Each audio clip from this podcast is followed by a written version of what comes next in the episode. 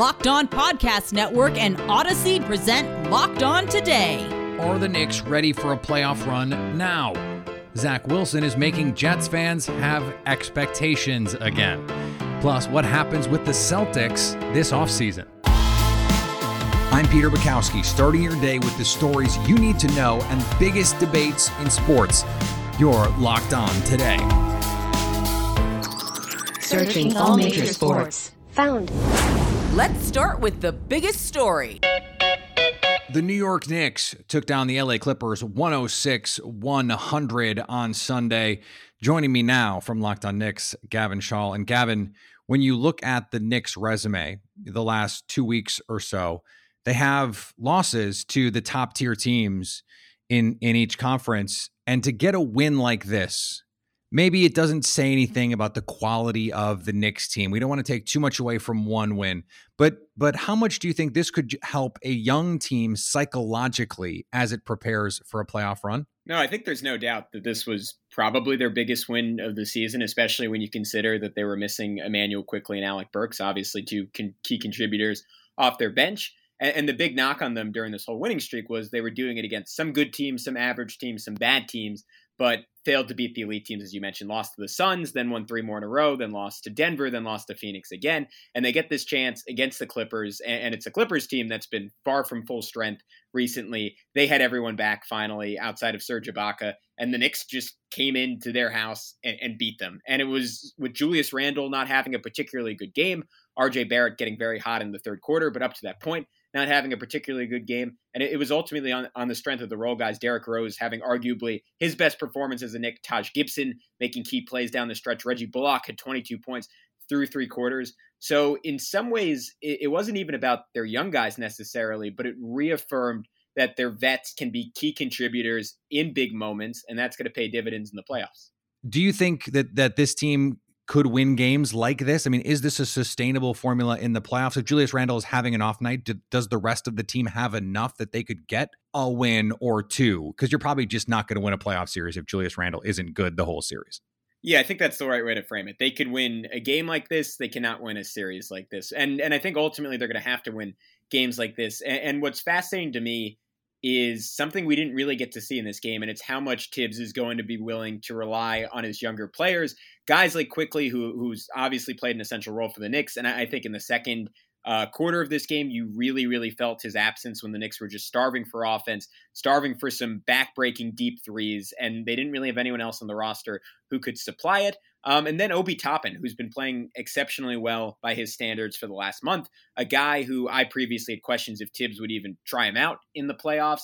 And he's come up big the last couple of games, getting a big steal and dunk um, on Chris Paul the other night. And then today, hitting a big corner three, having a nice layup. Again, it's all about small moments, but it's he buy Julius Randle enough rest and the Knicks enough wiggle room that they can keep Randle on the bench. So when he comes in the fourth quarter, he's fresh enough to do what he did tonight, which was hit three big shots down the stretch. So I, I guess to circle back to your question, Peter, I, I ultimately don't think they win a series without Randle going off. I think they're going to need Randle to be really, really good. But they have to, it's more so how can they make life easier on Randle, whether that's limiting him, whether that's using him more as a roller or using him on dribble handoffs or, or getting him involved in creative actions and making life easier on him so he doesn't have to do um, what he's had to do all season against the best defenses in the league, which is create out of nothing, hit big step back shots, we saw it today. He can do it in the biggest moments when he's well rested, but you can't expect him to carry a team through a whole series like that because there's maybe five guys on earth who can. Locked On Today is brought to you in partnership with Audacy. That's A U D A C Y, your new home for music, news, sports, and podcasts. Download the Audacy app today. Coming up, Zach Wilson is making Jets fans have expectations again. No doubt about it, they're ready to get hurt again. That's next. Now, here's what you need to be locked on today.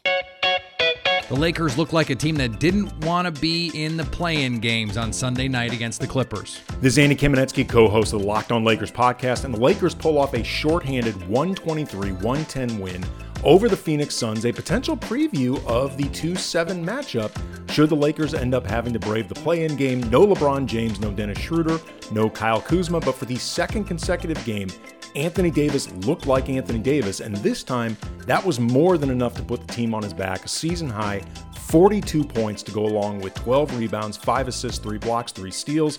Dominant on both ends of the floor. You also had 17 points each for KCP and Alex Caruso. And this was interesting. Marc Gasol and Montrezl Harrell as the backup 4 5, something fans have wanted to see all season, uh, something to potentially keep your eye on. The Dallas Mavericks won their fourth in a row, but Luka Doncic got tossed after an aggressive strike to the groin area of Cavs Collin Sexton. Dallas Mavericks get their second win in a row over the Cleveland Cavaliers. Nick Angstadt of the Locked On Mavericks podcast. The Dallas Mavericks continue to roll. They haven't lost to a team except for the Sacramento Kings in the last couple of weeks here. Mavericks get a win. And the big story in this one was Luka Doncic gets ejected the beginning of the third quarter. Him and Collin Sexton kind of got tangled up a little bit in boxing out for a rebound. And then Luka kind of gave him a little chop, chop to a place and he swiped where Swiper doesn't want to swipe, uh, and he got ejected for it. Flagrant two. There's all kinds of incredible reactions that Luka gave afterwards. So he gets ejected. The Mavericks still they go on like a 30 to 15 run after that moment. They really banded together. The Dallas Mavericks continue to roll. They hold strong fifth in the Western Conference. They have a really cake schedule the rest of the way, and so they continue to take care of business. They will be fifth in the Western Conference. Medina Spirit's victory in the Kentucky Derby is in serious jeopardy because of a failed post race drug test. Yes, of a horse. One that led Churchill Downs to suspend Hall of Fame trainer Bob Baffert on Sunday in the latest scandal to plague the sport. Baffert denied all wrongdoing and promised to be fully transparent with the Kentucky Horse Racing Commission during its investigation. Baffert's barn received word Saturday that Medina Spirit had tested positive for an excessive amount of the steroid betamethasone, which is sometimes used to treat pain and inflammation in horses. Medina Spirit's win stands for now. Good news, bad news, again for the New York Mets. This is Ryan Finkelstein, host of Locked On Mets, and the New York Mets are streaking. That is five in a row for the Metropolitans as they bring out the brooms to sweep the Diamondbacks. What a series for the Mets bullpen. The Mets only get six and two thirds from their starting pitchers because they had one bullpen game. David Peterson got knocked out in the second inning in his start, and Jacob DeGrom left early today with more concerns with that lat that kept him out of the rotation last time through. So the big concern right now is DeGrom's injury, but this Mets team is on a roll. This bullpen is better than it's been in a very long time. I just assume at this point, Mets fans, when they get good news, they just are waiting. Okay, when's the bad news coming? That's what happened last night. Here's what to look for today on betonline.ag. There's a week left in the NBA season, and the New Orleans Pelicans are hanging on to hope they can sneak into the play-in spot. They face the Memphis Grizzlies tonight. The betonline.ag line for that game is New Orleans getting 10. The team New Orleans is trying to chase down in the standings is the San Antonio Spurs. They're in the 10 spot in the West and just a game and a half up on New Orleans. The Spurs play the Milwaukee Bucks tonight. And the betonline.ag line for that game is the Spurs getting seven and a half. For all your NBA, MLB, NHL, and NFL futures, horse racing, gambling needs, check out the latest on betonline.ag. Sign up today for a free account at betonline.ag and use that promo code locked on for a 50% deposit bonus. Here is another story you need to know. We got our first glimpse at the JETS Jets, Jets, Jets over the weekend. A loaded rookie class for New York. Joining me now from Locked On Jets, John Buchko. And John, this is going to be a class that has Jets fans really excited, especially at the top of the draft. They've got guys like number two pick Zach Wilson from BYU. They trade up for Alijah Vera-Tucker, and they double dip on Elijah's with Elijah Moore with the second pick in the second round. There is real talent here. They have Robert Saleh, the new head coach. There is a palpable energy about it, but these are rookies. So help me set realistic expectations for the Jets in 2021. Well, as you mentioned, they are rookies, and they are rookies going on to a team that went 2 and 14 last season. So, as tempted as you might be to talk Super Bowl about the New York Jets in 2021, probably not going to happen. That said, I mean, I think anytime you draft three of the top 34 players in the draft in a class, there is reason for excitement. I always warn against expecting too much out of rookies. I always say you should set your expectations very low, but one exception is for first round picks because first round picks can contribute. And the Jets drafted two players in the first round, and they also drafted a guy, Elijah Moore, with the second pick in the second round. So conceivably, you could have three players who could contribute immediately. You have Zach Wilson, the new quarterback who the Jets took out of BYU. Incredible arm talent, can throw off multiple platforms, multiple arm angles, get the ball where it needs to go. You have Alijah Vera-Tucker, who should help Wilson. One of the issues with Sam Darnold is that the Jets never really put him in a position to succeed, and a big part of that was they never never gave him a quality offensive line. The Jets traded up for Vera-Tucker.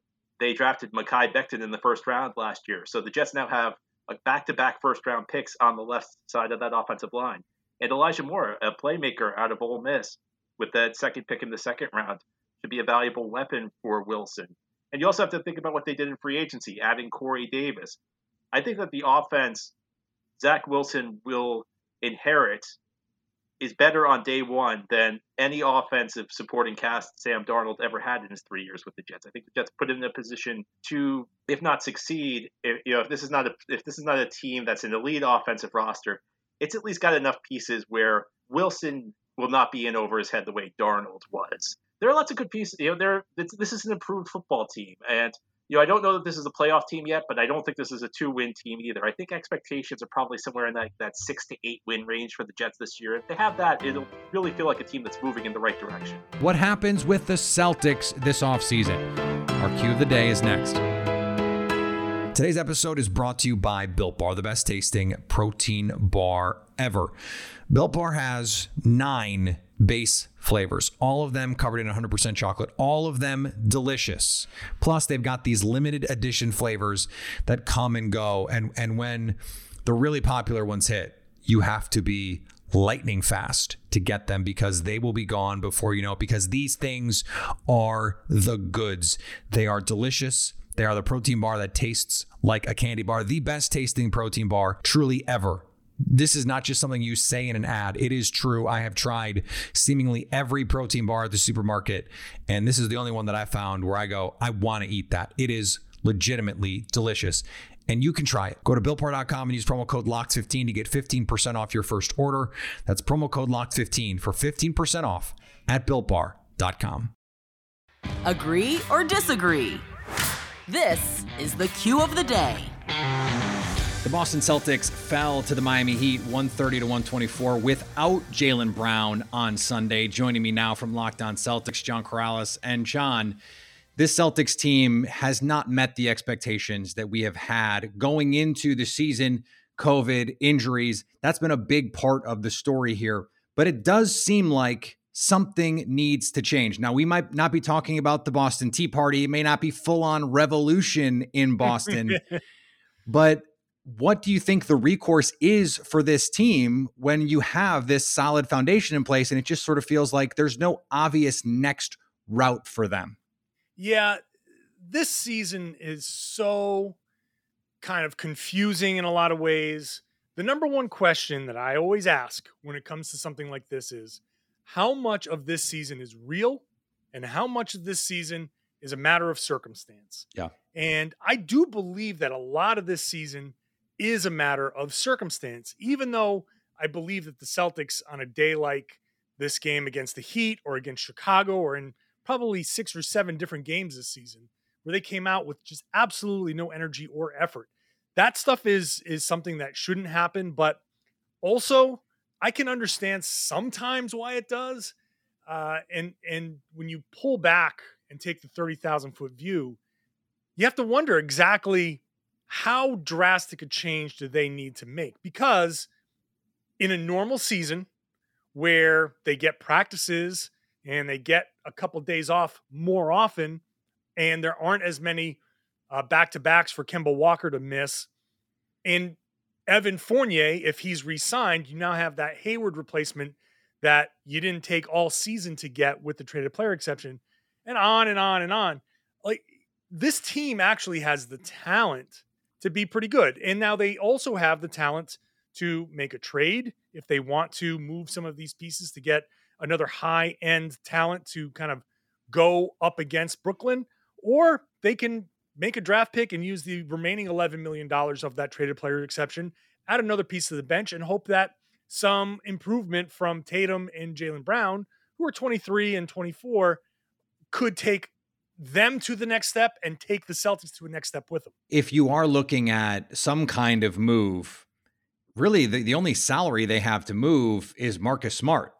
But he has been for essentially his entire time in Boston, been on some level the heartbeat of this team. He is yeah. the the gritty player, the rebounds, the loose balls, the defense. And he is so much of what their toughness has been, their identity has been defense. Brad D- Brad Stevens said on Sunday night, the defense just hasn't been to the level that that they have come to expect in Boston. So if you do move Marcus, how does that affect the rest of your team? Do you think that is the chip that they have to play here? It, it's one of them for sure. And I'm not saying that they shouldn't trade Marcus Smart, but they better make sure it's a good one if they're going to trade Marcus Smart. Right. At this point in my uh, life of covering NBA, I know that nobody's untouchable except for a select handful of people. And so there's almost always an opportunity to trade up somewhere. And finally, Seahawks wide receiver DK Metcalf did not run fast enough in the 100 meters Sunday to advance to the finals in his professional track debut, but he fared better than some expected for an NFL player competing against some of the best sprinters in the world. With an official time of 10.37 seconds, Metcalf finished last among the nine in his heat and 15th among the 17 who competed in the USA Track and Field Golden Games. I don't think that will be any consolation to the cornerbacks he inevitably torches for the next decade. Now that you've got the news, go make some money. Listen to Locked On Bets, download and subscribe wherever you get your podcasts. Coming up on Tuesday, the NBA season is coming down to the wire. Who will put themselves in prime position? So, at least until tomorrow, stay locked on today.